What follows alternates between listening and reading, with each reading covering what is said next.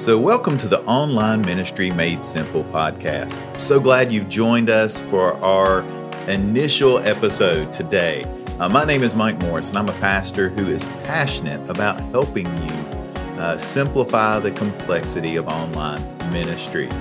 Uh, each episode, we'll be tackling a question, uh, we'll be sharing product reviews, uh, we'll be doing tutorials that help you uh, strengthen your online ministry. Today, I want to tackle a really common question that I see pop up on social media. And it's usually posed by someone on the tech team of the church saying, My church leadership uh, wants us to discontinue our online ministry now that we're meeting back in person. And so the thinking goes like this people aren't coming back. And the reason is because we now have church online uh, it makes it so simple that people would rather stay home instead of come back in person. And so the decision of the leadership is hey, let's just get rid of it. Let's go back to the way things were. Now, I have a problem with that because I don't, I think, one, I think it's short sighted. I don't think it takes a long term view of ministry. Um, but I want to I want to help encourage you. And if you're in that situation, I want to give you three reasons why you need to continue your online ministry. Here's the first, and I think one of the most important. You need to focus on people who aren't in your church instead of people who already attend. Now, let me make uh, let me kind of describe that for you so you can understand.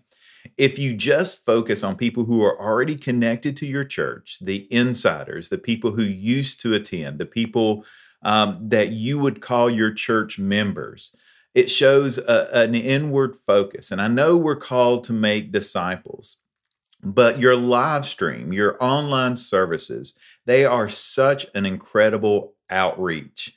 They reach people who have never attended your church. And whether you uh, do your live stream on your church website or whether you do it on Facebook or YouTube, you have an opportunity to reach people in your community.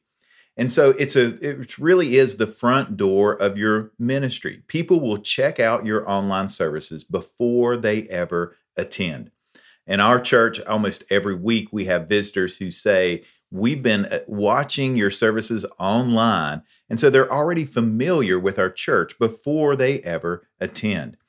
So it really does show a focus towards people uh, who have not yet attended. It's a great outreach tool. So that's the first reason. Here's the second reason you need to recognize that some people have very valid reasons for watching online. Some people are, are watching the live stream because they're in an at risk population. Maybe they're immunosuppressed and maybe they're dealing with uh, a medication that puts them at a higher risk category, or maybe they're helping care for elderly parents uh, and they don't want to put their parents at risk. Um, instead of judging, we need to be compassionate and caring and understand there are health risks. As a pastor, like many of you, I'm sure you have seen uh, through the throughout the pandemic that the, the, the, that COVID is very real. I've done funerals of people who have passed away from COVID. It's something I take very seriously, and I hope you do as well. And so we need to be very caring and, and recognize that there are risks sometimes that we are not even aware of.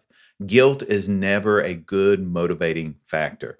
Um, so instead of guilting people to return, let's show some compassion and let's continue reaching and caring for them even when they're not there in person. And third and finally, the future of the church will be a combination of in person and online. Now, you may not like that. You can fight it, you can complain about it, or you can embrace it and use the tools that we have to help make disciples. Uh, let me encourage you don't give up. You've invested your time, your resources, your equipment to start a new ministry.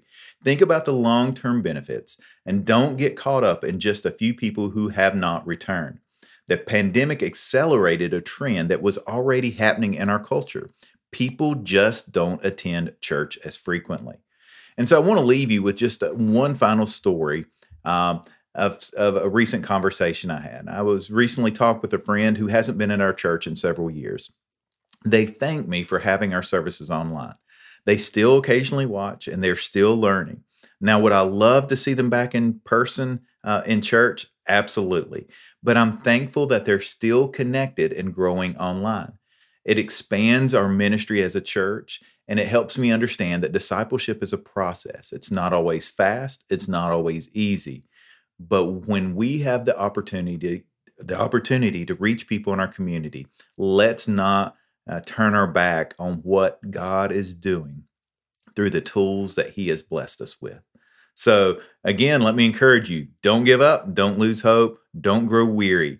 Uh, keep pressing forward and continue reaching people who are not in church and then discipling them to follow Jesus. Thanks and God bless.